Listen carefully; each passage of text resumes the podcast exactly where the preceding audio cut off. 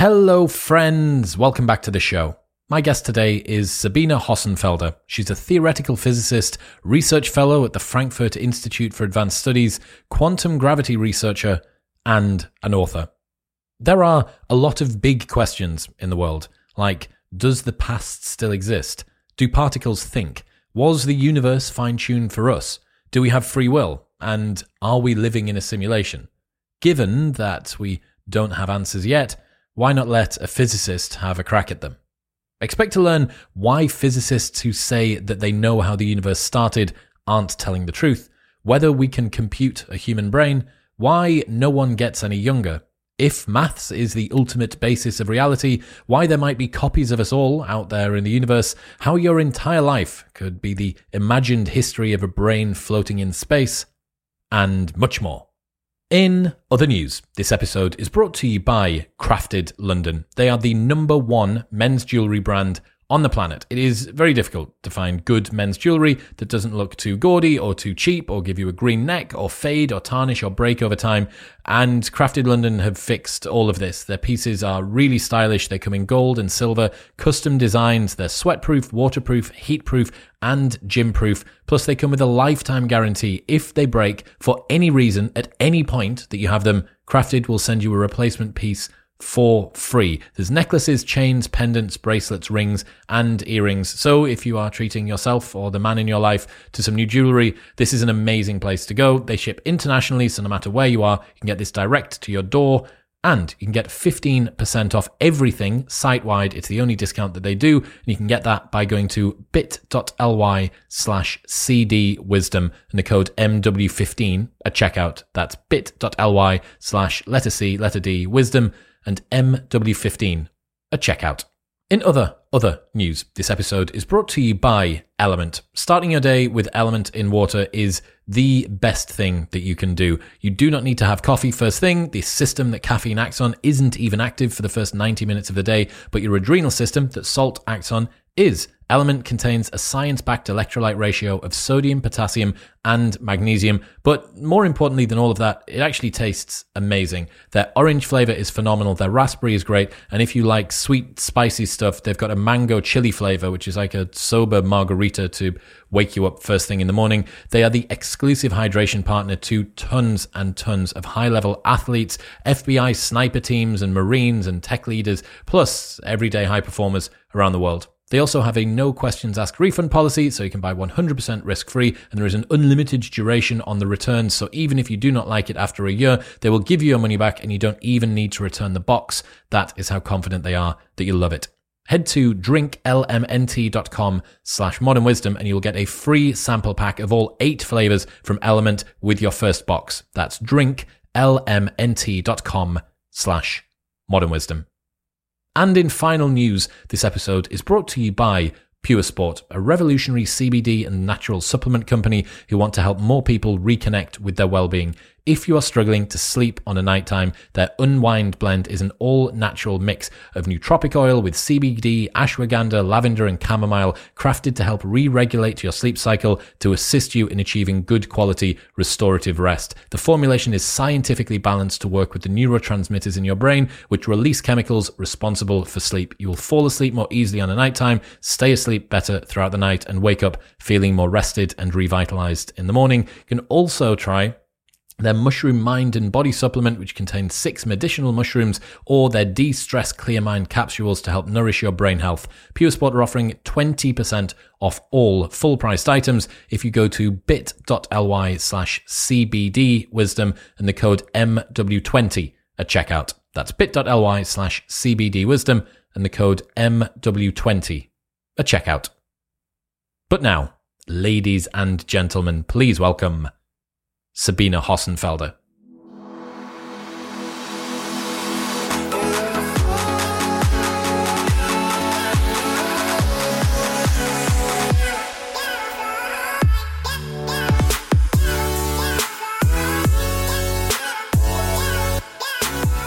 Sabine Hossenfelder, welcome to the show. Hi, Chris. You've got a quote at the start of your new book that says, it is far better to grasp the universe as it really is than to persist in delusion, however satisfying and reassuring. It's from Carl Sagan. What's that mean to you? I, when I came across this, I, uh, I, just thought this captures exactly what I'm trying to uh, express with the book. Um, so it, it's very tempting to fall for some pleasant explanation uh, and try not to look at the evidence. But I think in the end, it's better to actually look at the evidence, at least for me. So, so that's been my conclusion, because otherwise you always have this feeling that you're lying to yourself.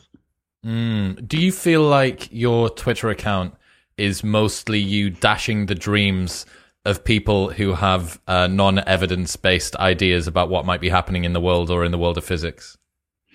Well, except for the animal pictures, basically. Um, but yeah, well, um, you know, partly the reason that I was writing this book is that I felt um, what I do on social media is a little bit too destructive, a little bit depressing almost.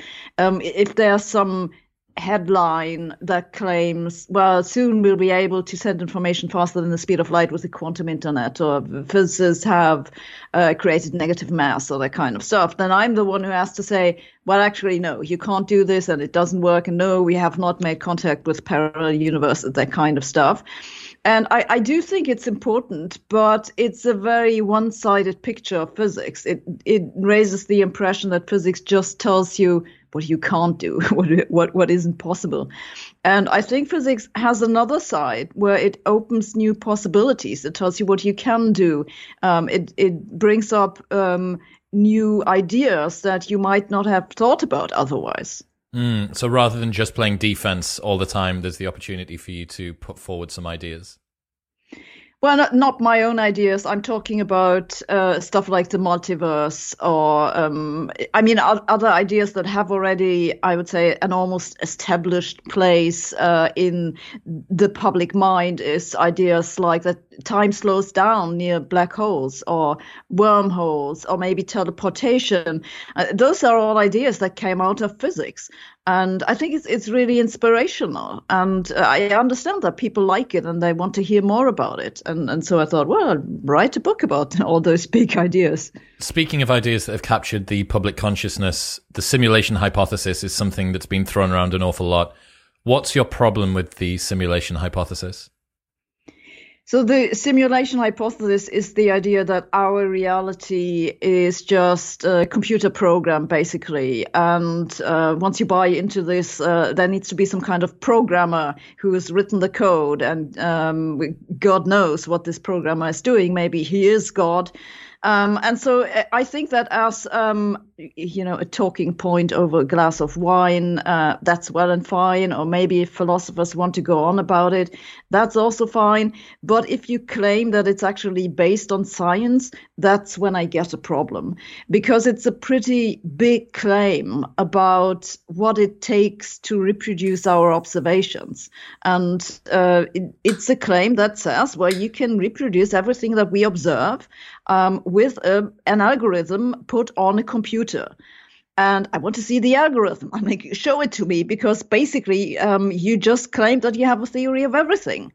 And uh, that falls into the terrain of uh, the foundations of physics, which is where I work.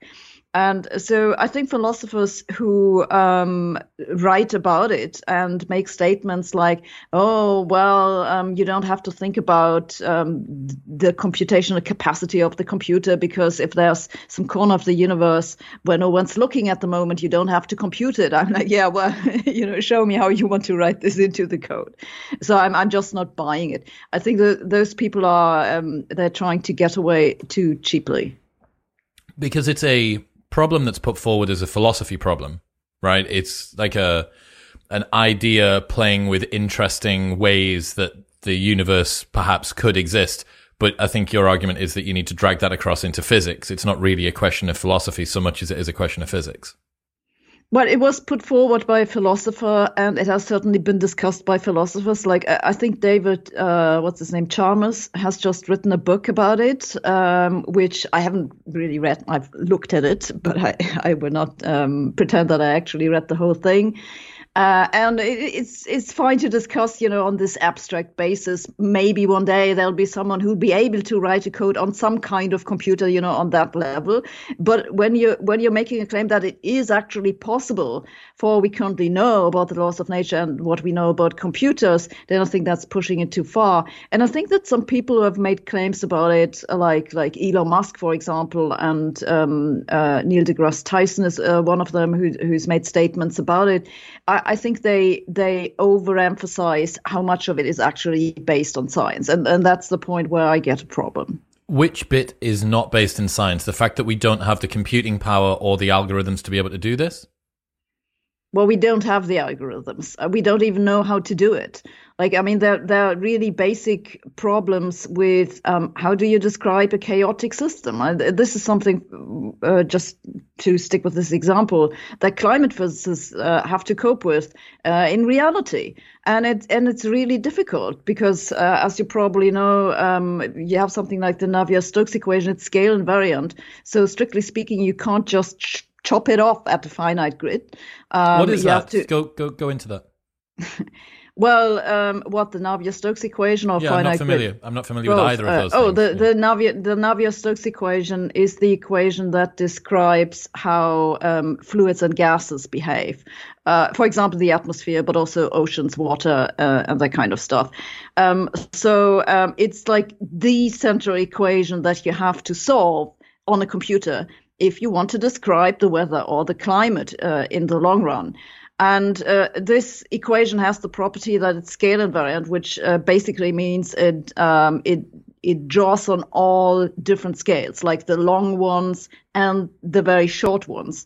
Uh, but if you want to calculate what happens for the globe, you can't actually on a computer you can't really calculate it on all scales. So um, what you have to do is you put a grid on it um, and um, the resolution of the grid depends on whether you want to do a calculation on a country basis or on, on, the entire globe and for what time span.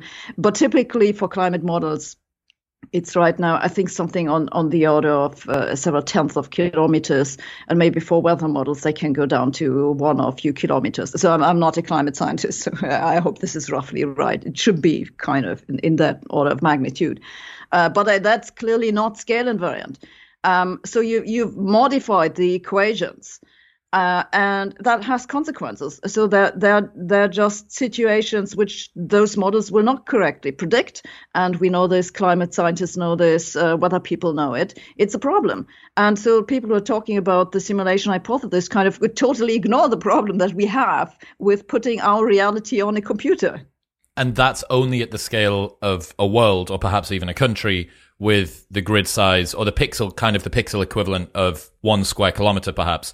So trying to make something that's Planck length across an entire universe is significant. Okay, I understand. So if we can't simulate a universe, can we create one?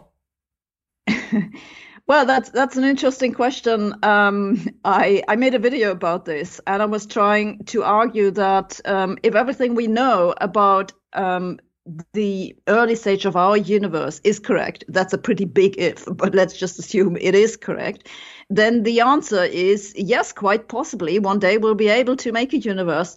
And a lot of people thought I was joking because they know me as someone who, who usually says, No, you can't do this. this is all rubbish. Don't believe it. And this was another reason why I wanted to write the book because I felt that I've maneuvered myself into a corner where I, am taking this very this very negative, destructive point of view. Mm. How is it that it could be possible for us to create a universe but not simulate one? Well, um, well, that's More that's possible, a very good point. Uh, yeah, well, it's it's it depends on the question what you mean by um, uh, a simulation. Uh, and what people normally talk about, they talk about a computer that has been programmed by someone. And that's something which you would not be able to do with this universe. Um, you would just create the conditions under which it comes into existence. Uh, and then what, uh, at least for, for we currently know about how those things work, it would create a small bubble basically, and that would pinch off from our universe. So it goes away. You have, you, you, you don't control it. Um, you don't program it. Um, it probably inherits most of the conditions from our universe, and um, you can never get into contact with it again. Would you ever actually be able to know if you'd created one in that case? Uh, well, that's a good question. Um, you have to think about some observables, observables that would be uh, related to it, and people have thought about some. Um, unfortunately, it would look pretty much like a tiny black hole, so it might be very difficult to tell apart. Uh, but um, I should probably add, like, this is not something we're going to do in the next 1,000 or maybe 10,000 uh, years. Uh, it, it, would require to put um, a macroscopic size of material, so estimate, say, something like 10 kilograms into a particular quantum state where uh, that kind of stuff uh, could happen. Um, so it's theoretically possible. There's nothing in principle that stands in the way of one day doing it, but it's certainly not something that's that's going to happen in our lifetime. Okay, no new universes just yet. So what about free will? That's something else that's been popularized. People like Dan Dennett and Sam Harris over the last few years. I actually had a friend who uh, I spiraled into a three week depression by sending him a video of Sam Harris explaining free will on Joe Rogan. And uh, after that, he came out on the, the other side, actually being quite thankful for it. But for those three weeks, I'm sorry, Luke. Um, what about physics' relationship to free will? What what have you come to believe about that?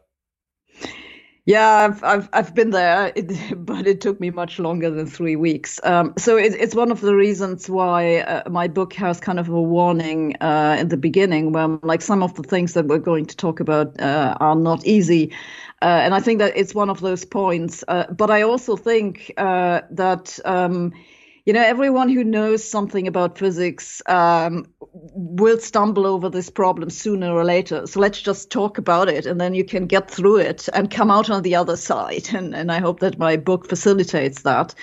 Um, and so, yeah, I'm basically I'm I'm uh, I'm with uh, Sam. Uh, I, like his book. Uh, I mean, to begin with, it's a very short book, so I can really recommend it. You get through it very quickly.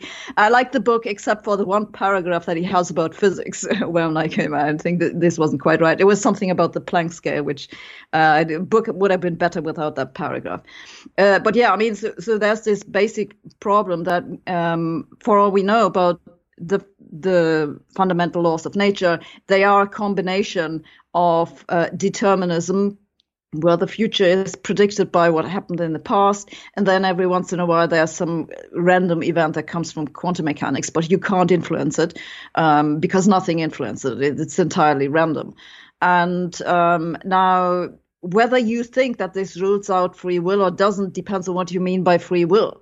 So this is why there is so much debate about it. So the way that I've tried to approach the problem in my in my book uh, is by just first explaining what we know about um, the laws of nature, which is what I just said, this combination of determinism with the uh, occasional random quantum jump. And then you can ask, well, does this mean that free will does not exist? What do you make out of this? Now, personally, my conclusion from this is just, well, free will doesn't exist. Let's get over with it um, and, you know, think about ourselves in a different way. Um, but of course, you can try to come up with different definitions for free will, and this is something uh, that David Alberts uh, has done, for example, and other people have put forward slightly different um, definitions. And this is all fine with me, so long as we know that we're talking about different things. Mm. What is it that's happening at the quantum level that's causing this random chance? Because, as far as I was aware, it means that had you have gone back and run the same period of time again, that something different could have happened. But I, I, thought that given the initial conditions, everything is predetermined from there. But it seems like you're saying there is a genuine roll of the dice here, which could one time come up with a one and the next time come up with a three of some kind if you take quantum mechanics seriously, the way that we use it right now, um, that's exactly what happens. Um, of course, you can't actually go back in time and run it again. so, so, there's a slight problem with that. But at least the way that the theory works, um, there are occasionally those measurement events um, for which you can't predict the outcome. You can only predict the probability of getting a particular outcome. Uh, and uh, th- those are generally random. They're, they're indeterministic. So quantum mechanics is an indeterministic theory. But of course, um, quantum mechanics may fundamentally not be correct. It may just be an approximation to something else that's going on, and that something else might be deterministic again. Um, and then, as you certainly know, there's also the many worlds interpretation, which tries to do away with uh, the the measurement update uh, entirely. So then you only have the deterministic evolution left. So it's it's somewhat controversial, but um, yeah, I mean, I, I, think for what the discussion about free will is concerned, it doesn't it doesn't really matter. You know, you, you either have a deterministic evolution with the occasional random event, or you have a deterministic evolution without the occasional random event. But in both cases, I find it difficult to make sense of free will. Yes, because am I right in thinking the many worlds is where you branch off each time that something occurs? Is that right? Yeah, basically. So when in in the standard interpretation, which is often called the Copenhagen interpretation, um, you make a measurement. Um, you collapse the wave function in one into one definite outcome, but you don't know exactly what. So which outcome? So so that's that's the indeterminism. Uh, in the many worlds interpretation, you don't collapse the wave function. You just say, well, now there there are two universes, or three, or four, or five, uh, depending on how many possible outcomes. Uh, there would have been, um, and each of them happens in its own universe. Yeah. So what that would mean is that each universe is deterministic because you are following down the path of one. If you continue to go down that, that would mean that that is the only way that that could have come out, and all of the others are also deterministic. Is that right? Um, no, actually, what's deterministic is the entirety of all universes. Right, but if understood. you if you are in one of those universes, it'll still look indeterministic, and this is exactly what we see, right? It looks indeterministic. Ah, I see. So, is it right? You you often hear that if we had known the initial conditions of all of the matter at the beginning of the Big Bang, we could have accurately predicted everything that was going to occur for the rest of time going forward. Is that not true? Well, in the many worlds interpretation, it would be true for the collection of all those parallel worlds. Um, in our universe, um, if you collapse the wave function, it's not true because you get this uh, you get this random um, quantum element, and it's not necessarily the case that um, those quantum um, events remain small. They can certainly grow into macroscopic differences. And this is what uh, Schrödinger tried to illustrate with his famous uh, cat uh, thought experiment. Uh, so he was trying to say, look, it, could be that um, you, you have uh, a cat that's either dead or alive, depending on whether or not an atom decays.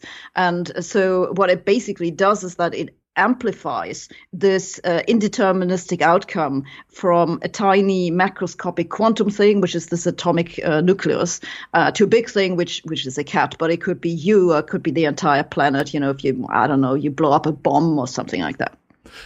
Going back to the beginning of the universe, then. What are people getting wrong with the way that they currently look at the Big Bang, the origins of the universe? What are the claims that you've been uh, beating over the head on Twitter or elsewhere? Yeah, so, so the problem is that um, we have a, a fairly well established theory of how the universe evolves. And yeah, there are some niggly bits with dark matter and dark energy, uh, but uh, let's leave this aside for the moment. So we have Einstein's theory of general relativity that tells us how the universe as a whole um, changes in time if we know the matter content, matter and energy content. So we can use this to extrapolate the present state back in time by using those equations. And uh, so what happens is that at some point those equations just break down and uh, we end up with a state at which the energy density and also the curvature of the universe was infinitely large. So this is what's called the Big Bang. And uh, now the problem is that um, most physicists, me included, think um, that this is probably not what actually happened. It just means that uh, those equations break down, and we would have to use a better theory. So that would be a quantum theory of gravity, but we don't have it. So, um, how did the universe begin? Well, we don't know because we don't have this theory. Now, of course, a lot of physicists are unhappy with this state of affairs. And uh, what they try to do is that they kind of modify the equations at an early time uh, and then they attach a different story to the beginning of the universe. So instead of a big bang, you might instead have a big bounce. Like this is something which is popular in, in certain cycles. So you have a previous universe which collapses and then it starts to expand again. So there's this bounce uh, in the middle, and those bounces could repeat, and then you get a cyclic universe. But, but it doesn't have to be the case. In some in some scenarios, it's just a single bounce. Um, but it could be other things, you know. Um, other people have claimed that we came out of a black hole, and it could have been a higher dimensional black hole, so it could have five dimensions, or it could have been some kind of collision between higher dimensional membranes, or something with a gas of strings, or some people say maybe it didn't have any geometry, but it was just some kind of network. So there are all kinds of stories. And the problem I have with those stories is that they make a simple story more complicated, which isn't something that a scientist should do. So I think the honest answer uh, can give as physicists to the question, how did the universe begin, is we don't know. What I know this is unsatisfactory, but I think that that's uh, that's how it is. What is the fundamental problem that physicists are bouncing up against or coming up against, bounce might be the wrong word, with all of these uh, extravagant stories that they're trying to tell about what might have happened before the Big Bang or to create the Big Bang. What is the fundamental problem? Is it the something from nothing? Um, that's actually an even more difficult problem. Uh, no, it's got something to do with the with the type of theory that we currently use, um, which is this combination of um, uh, description of the state of a system at one moment in time. It's normally called an initial state, but somewhat confusingly it could also be at the final time. Um, so this is just um, one specification of the state at one moment in time. And then we have some equation by which we can tell from this one initial state what happens at any other time. Uh, and so the way that it works for the universe is that we take an initial state uh, in in the early phase of the universe. It, it, can't be exactly at the Big Bang because, as I said, this is a singularity, so it doesn't work. But it could be something after this, and then you apply um, your evolution law. So in the simplest case, that that's just Einstein's equations. Uh, and then you can calculate how the universe should look like today, and you can compare this uh, to observations. And if it works, you say, bingo, okay, good theory. Uh, and, and now, if you look at uh, at all those other explanations, basically what you do is you you attach a more complicated story before this, and um, this is something which you can always do. Um, it's allowed by our theories, uh, but it makes the theory completely ambiguous because there are many different ways that you can do it, and it's something that the scientific method um, actually doesn't allow um, which is why I think it's it's a problem that we can't really resolve with the theories that we currently have. It, it's it's possible that at some point we'll come up with a different type of theory um, that might be able to overcome this limitation. But at least for now, I I think we're stuck with it.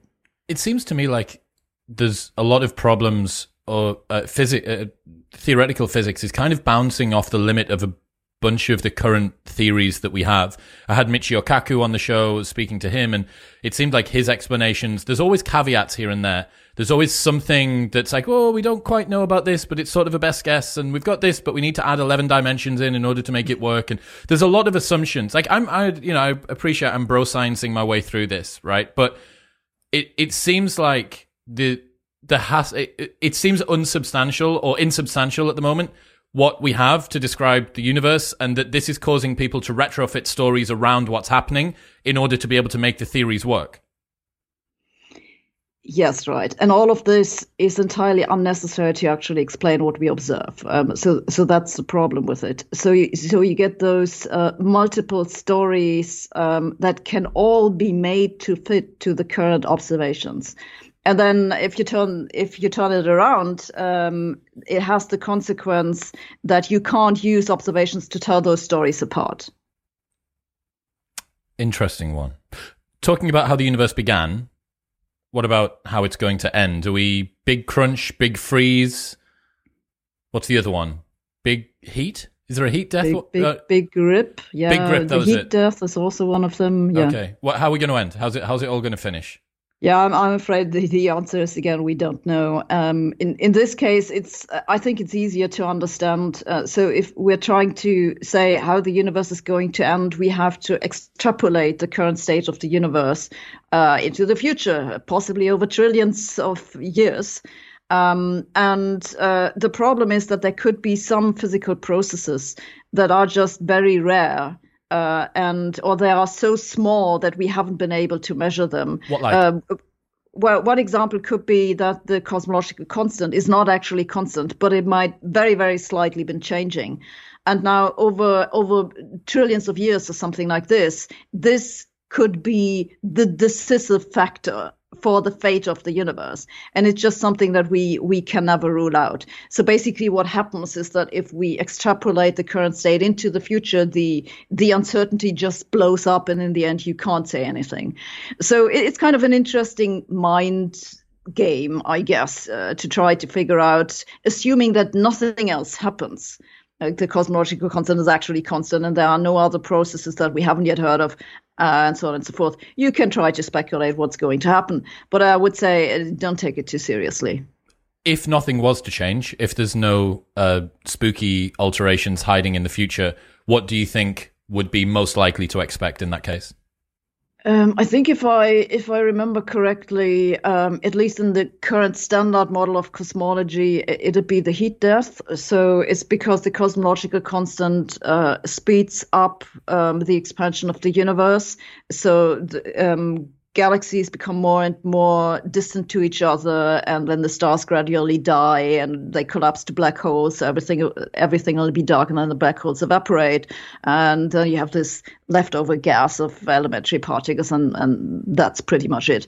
But I mean, if you have another theory like uh, Roger Penrose, for example, has this idea of a cyclic universe, then the whole thing eventually transitions into a new kind of big bang. Uh, so i know this is making this a little bit vague but uh, i mean he has some mathematics to show for. And i think it's not entirely crazy. I, I actually have quite some sympathy for it but I'm, I'm not really sold on it i guess. Would you say speaking of mathematics and roger penrose's work is is mathematics like the ultimate language or the basis of reality? Is that what everything is built on Uh, yeah, that, that's a very interesting question. Believe it or not, I've actually thought about this for, for quite some bit. Uh, but it's certainly the case that currently it's the best thing that we have. And I think it'll continue to be the best thing uh, for quite some time. We haven't fully exploited its, its, potential, especially when it comes to chaotic or complex systems that we just uh, talked about. We've barely begun to understand how the mathematics works. Um, but how how are we to tell if that's the best thing ultimately? Like we we've barely just begun to understand nature and to try to formulate our uh, hypotheses about it uh, in in forms of mathematics. Maybe in a hundred thousand years, somebody will come up with something better than mathematics. What else? Uh, what else could there be? I don't understand. What could be better than mathematics? Well, yeah, I guess that's the problem, right? Maybe maybe we're just not smart enough. Um, so um, I, I, certainly hope that, um, uh, given time, uh, there will be a more a more sophisticated uh, species on this planet, and uh, God knows what they will come up with. But one thing that I've played with um, is that it, it is in, in principle possible to do science without using mathematics as an intermediary, and we actually do this when we do computer simulations to some extent. So the way that we currently do computer simulations is that we um, we take the mathematics that um, we have extracted from from observations and then we formulate it in terms of an algorithm and we put that on a computer. So we use mathematics as this middleman um, to get the simulation. But strictly speaking you don't actually need this. You could try to find another system that um, mimics the thing you want to describe directly and actually, um, this is being done uh, in quantum simulations. So there, well, for one thing, there are certain types of quantum computers uh, that are based on this idea. Uh, but more generally, you can you can simulate certain the properties of certain fundamental particles. For example, the Higgs is one example that people have looked at, but also things like uh, Majorana pa- particles and so on. You can simulate them in condensed matter systems. And um, now, again, this is using mathematics as an intermediary, yes, but strictly speaking, you don't you don't need it. You could just say, well, I take the simulation in and by itself, and I just try to figure out what it tells me about this other system. So, so you can map reality directly to reality. And uh, I think that that's kind of a different way to do science that we haven't explored further enough. And maybe that's that's the way that we will be able to go beyond mathematics at some point. But this is like really, really far out there, wildest speculation. Is it true that other alien civilizations would have had to have discovered mathematics as well? I, I, often hear about mathematics being a universal language of the universe and stuff like that. Is there any legs to that?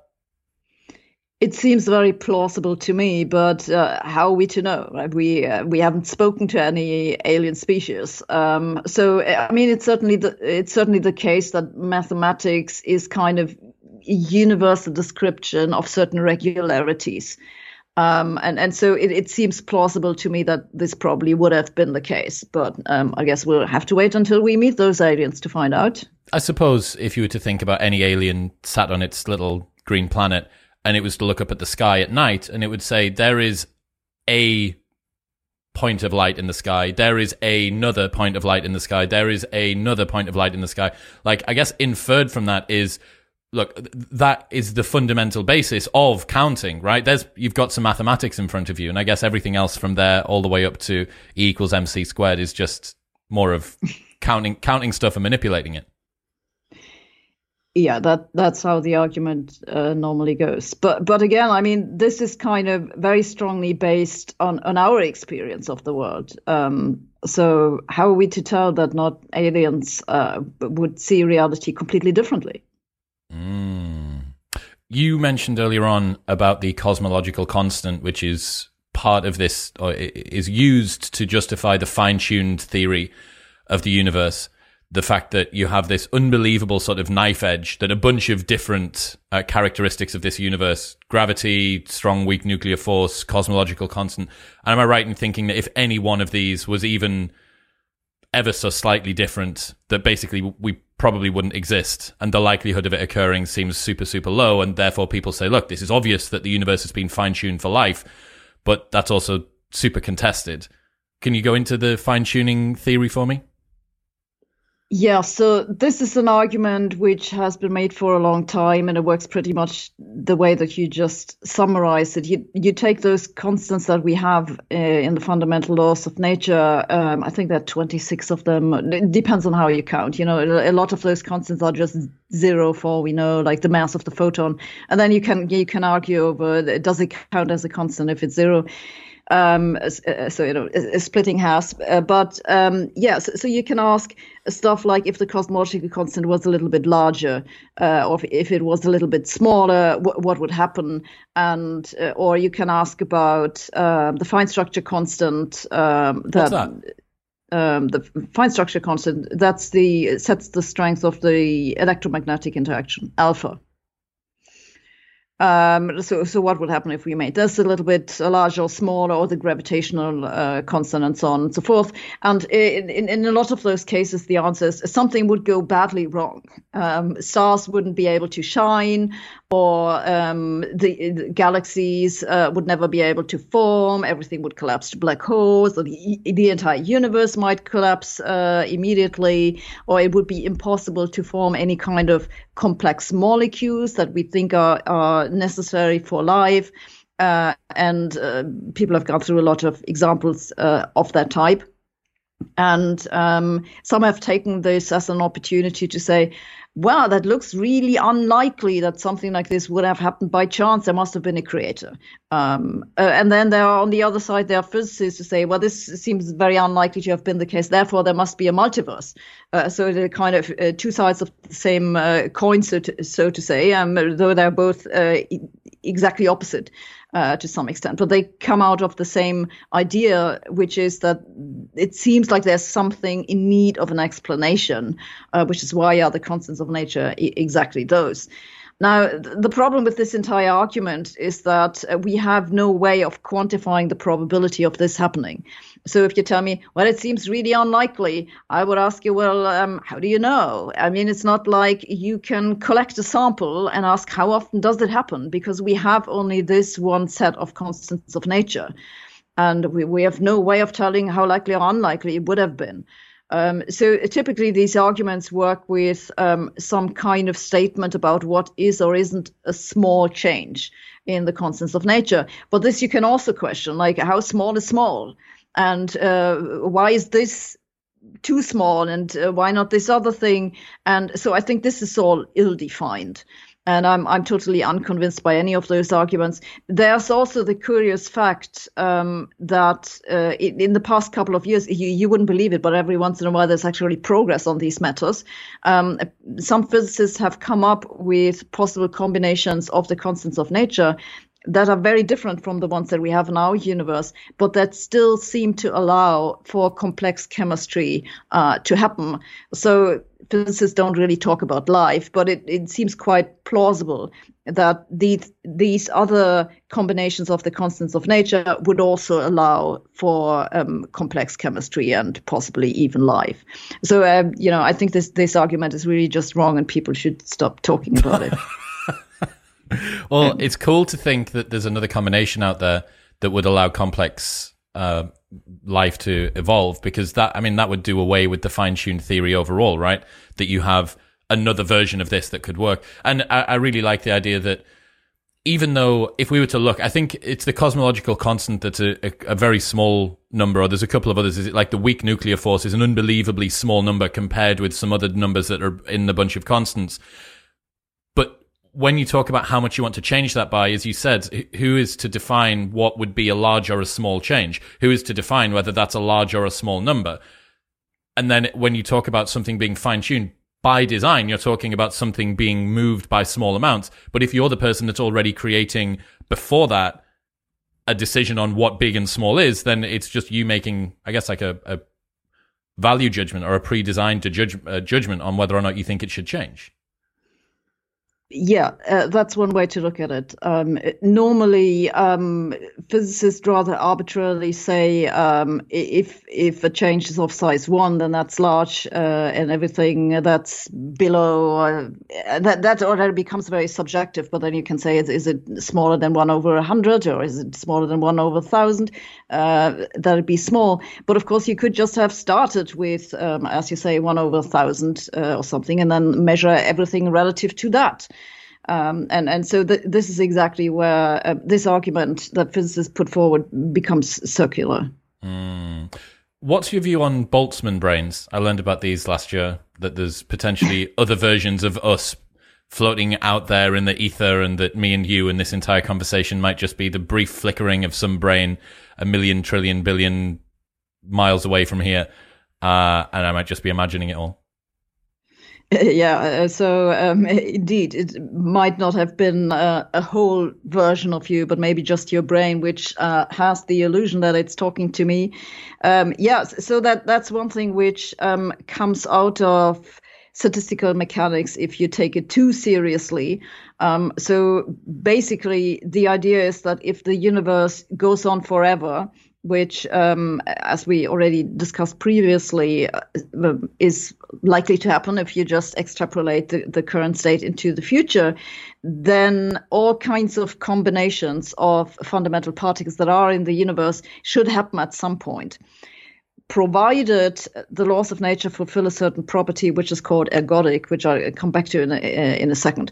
And then it can happen that just coincidentally, you know, the um, elementary particles combine to form some particular molecule, uh, and it takes a really long time. You know, we're, we're talking trillions and trillions uh, of years. Um, and then you wait a little bit longer and they combine to form something like that's like a cell. And if you wait long enough, it would form a brain. And in, in fact, if you just wait long enough, it'll form any possible brain, uh, brains that will think all possible thoughts. Um, but the downside of this is um, that the larger the thing, um, the shorter it'll persist because it's surrounded by all this randomness, um, which which comes from the interaction of the other molecules, which have not spontaneously assembled to uh, a large thing. So um, the shorter the thing lives, the more likely it is. And this is what gives rise to this idea of the Boltzmann brains. So somewhere at the end of the universe, in the very, very far future, there are all those brains spontaneously assembling its themselves, just thinking one thought, oh, hello, I'm here, or hello, I'm talking to Sabine, and then they, they fall apart again. And I see you laughing. And yeah, it, it seems a little bit ridiculous. Um, but the thing is that if you if you take this seriously, uh, what we know about uh, the fundamental laws of nature and about statistical mechanics, then you kind of have to bite into this sour apple. Um, I, I, think that's a German idiom, but I, I hope it I hope it translates. Um, and so a lot of people think this is just silly, um, but I think it actually tells us something about the laws of nature. Um, because if you want to prevent this from happening, then we can conclude that the laws of nature can't be ergodic. Um, and that's a statement about the properties of those fundamental laws. There are actually some indications, I should add, that um, gravity or quite possibly the strong nuclear force might not be ergodic. And so I think that this is an inter- interesting factual. Um, so it's not quite as silly as it sounds as at, at first. Why would forces change within the same universe just because they're far away? Oh um, no, the the forces don't change. So so the argument is that this um, um, this statement that all possible combinations of fundamental particles happen at some time. This is only correct for um, laws of nature that have certain properties. So, um, and, and this is this uh. I mean, this is basically what it means. So, if the theory is uh, then then all these possible things will happen uh, at some point. But this is not the case for all possible interactions that you can think of. In particular, if you have some interactions that are very strongly bound, which the strong nuclear forces, it makes it highly implausible. You know, you you you take uh, you put some particles together and they get stuck uh, like in a bound state, like the strong nuclear force uh, binds together quarks in in a proton uh, or something like this um, why should everything that can happen um, also actually happen at some point? Why can't they just why can't they just remain stuck together forever? Uh, and and so th- this kind of interaction uh, runs you into problem like problems like this. And uh, t- to be fair, uh, Boltzmann, when he was thinking about this, didn't know anything about the strong nuclear force, so probably it just wasn't a problem that, that didn't occur to him does that mean that it's wrong to say that me and you would be having this conversation further away? Is that the same, the exact same model that people are using? That if the universe outside of the observable universe is infinite, then it means that me and you are having this conversation a million different times in a million different ways? Well, the way that I would put it is that it's either that or the laws of nature are not ergodic, and then we learn something from it. Mm, interesting. What do you mean? You talk about knowledge and humans being predictable. What do you mean there? Um, actually, David Deutsch talks about this. So I went and interviewed um, David Deutsch, which was very interesting. And he has this argument uh, that knowledge uh, can't be predictable because if you could uh, predict the knowledge uh, from what we already know, then it wouldn't be new knowledge, uh, which makes sense. Uh, and I think it's also something um, that we see happening in in physics, but also in other disciplines of science, is that any kind of new theory that we develop, um, it, it requires this intuitive leap. It requires something new. You can't just, strictly speaking, deduce it from what came previously. So, you, what you see a lot is that uh, in hindsight, um, physicists often make up some kind of story for how they came to this conclusion. It was deduced from what they had previously heard, and so on and so forth. But it seems to me there's always like an an element of magic in between somewhere, you know, where, where there's this insight uh, which comes in. And I think this is this is what what David uh, is getting at. I should say though that this is like something at the at a very high emergent level. Um, you could you, on the level that we are talking about it. Um, you, you, could make an argument that fundamentally, if you're talking about uh, quarks and and the the laws that they behave um, by, it might well have been deterministic. Uh, it's just that uh, for practical purposes, we we would never have been able to predict it. Do you think does that mean that knowledge is discovered or created? Well, I guess both, right? Um, so sometimes some types of knowledge uh, you discover, um, others you create. I, I, don't I, I know people discuss this a lot when it comes to mathematics, but I've I've always been kind of a little bit ambiguous about it. I, I don't see that it has to be one or the other. It could well be it could well be both. Got you. When it comes to consciousness as well, obviously we've spoken about free will, spoken about simulation is it possible for us to compute consciousness? Um, that's a very good question. Um, as you probably know, Roger Penrose um, takes the point of view that it's not possible. Um, he has an argument that's based on uh, Gödel's theorem, and I have an interview with him uh, in my book about it. I'm I'm not really convinced by this argument, uh, but then you know he's a Nobel Prize winner and I'm not, so maybe you should listen to him and not to me. this is why I have the interviews in my book, so you don't just hear what I think. Um, so um, he thinks there's an, an uncomputable element uh, to consciousness, and um, so the, the, laws of nature that we currently use they are computable, and uh, I think this is one of the reasons why he thinks um, that there's something about quantum mechanics uh, which we don't yet fully understand, and so he has put forward some uh, alternative uh, theories to quantum mechanics where um, he thinks this element of consciousness uh, comes in. Um, so I think it's interesting. Um, I, am not convinced that it, it's quite right, but uh, then maybe there's something worthwhile um, to it. So if he's right, then it, would mean that um, artificial intelligence, at least in the in the way that we can currently formulate it in terms of algorithms run on computers, would never be really conscious. Yeah, well, I think that's maybe about 10 years ago. Or when did Superintelligence come out? 2014, Nick Bostrom's book, something like that. Uh, when that came out and I read that, I was adamant that the artificial general intelligence apocalypse was going to be with us within 10 or 15 years. Uh, and it, it, seems like the AI safety community, the discussion around AGI in general, has kind of switched a little bit in that time. It's not like I've got my finger on the pulse of the coolest stuff in the development of it, but just from my sort of perspective. And it seems now like well defined problems are things that artificial intelligence is getting incredibly good at. And poorly defined problems basically haven't made much progress at all, as far as I can see. And it's the poorly defined problems that are precisely where the general from AGI would come from. And I think that it seems like some of the, uh, what did they call him? Bostradamus. Um, some of the uh, Bostradamus uh, concerns, the pre apocalyptic people, it, seems like that's changed. It seems like the narrative around this sort of discussion has changed precisely because of the fact that we're having more and more difficulty in computing this stuff. Yeah, it's very interesting. Um, they're also increasingly running into resource limits. Um, is my understanding. Like those uh, like running computing those, power. Yeah, computing power, energy.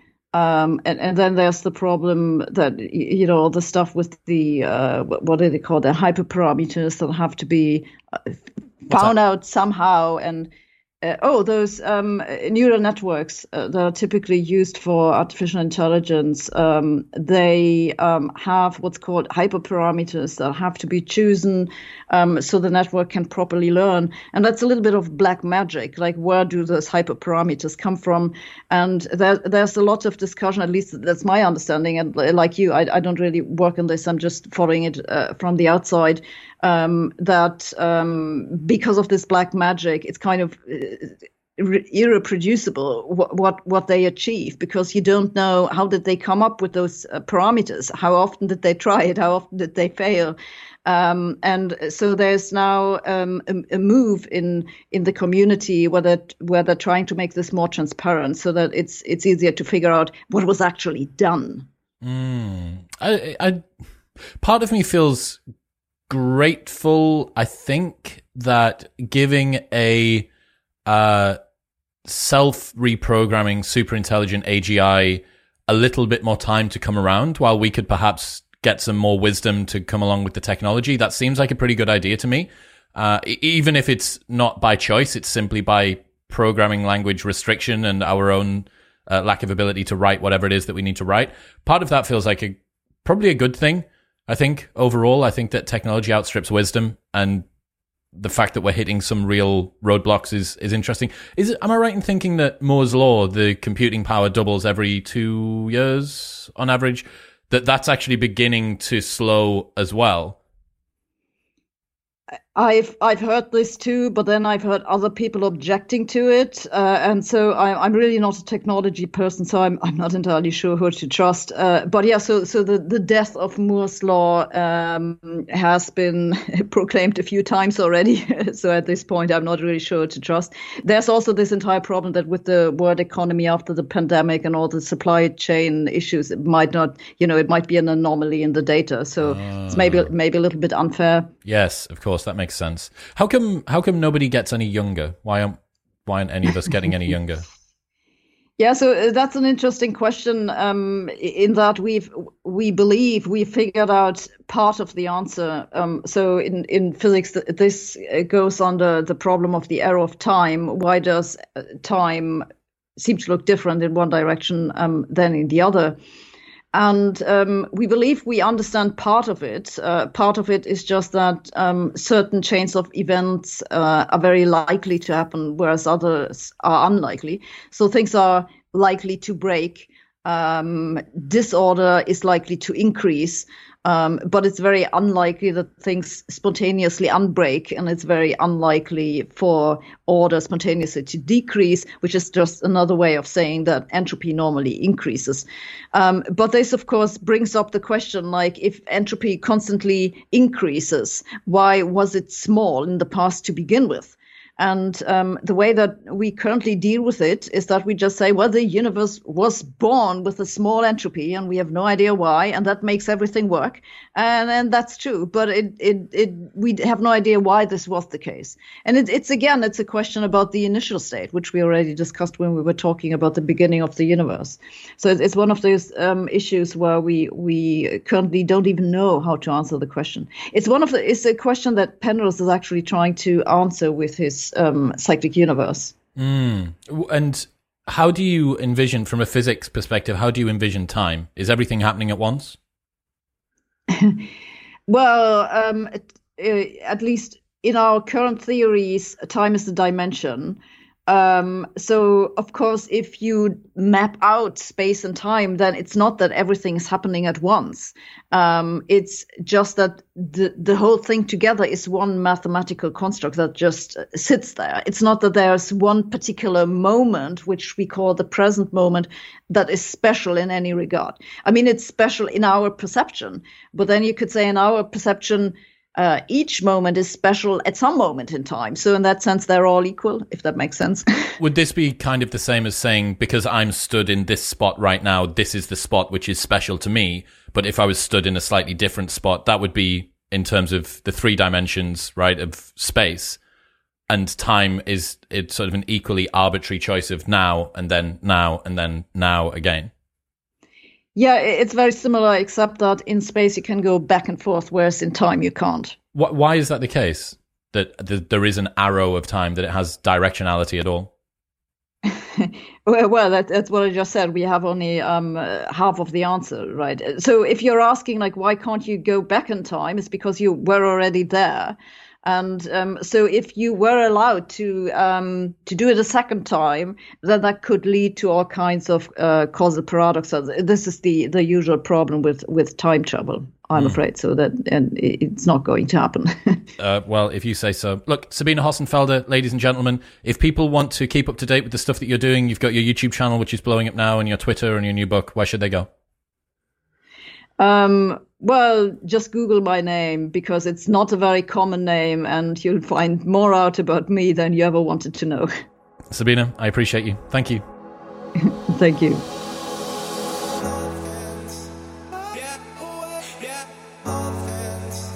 Thank you very much for tuning in. Sorry if you have been spiraled into a three week long depression because of learning about free will, but you will come out of it on the other side. Don't forget that there is a 15% discount on the best men's jewelry from Crafted London by going to bit.ly slash cdwisdom and the code MW15 at checkout and get a free sample pack of all eight element flavors with your first box by going to drinklmnt.com slash modern wisdom. And you can get a 20% discount on the highest quality CBD products from Pure Sport by going to bit.ly slash cbdwisdom and the code MW20 a checkout. I'll see you next time.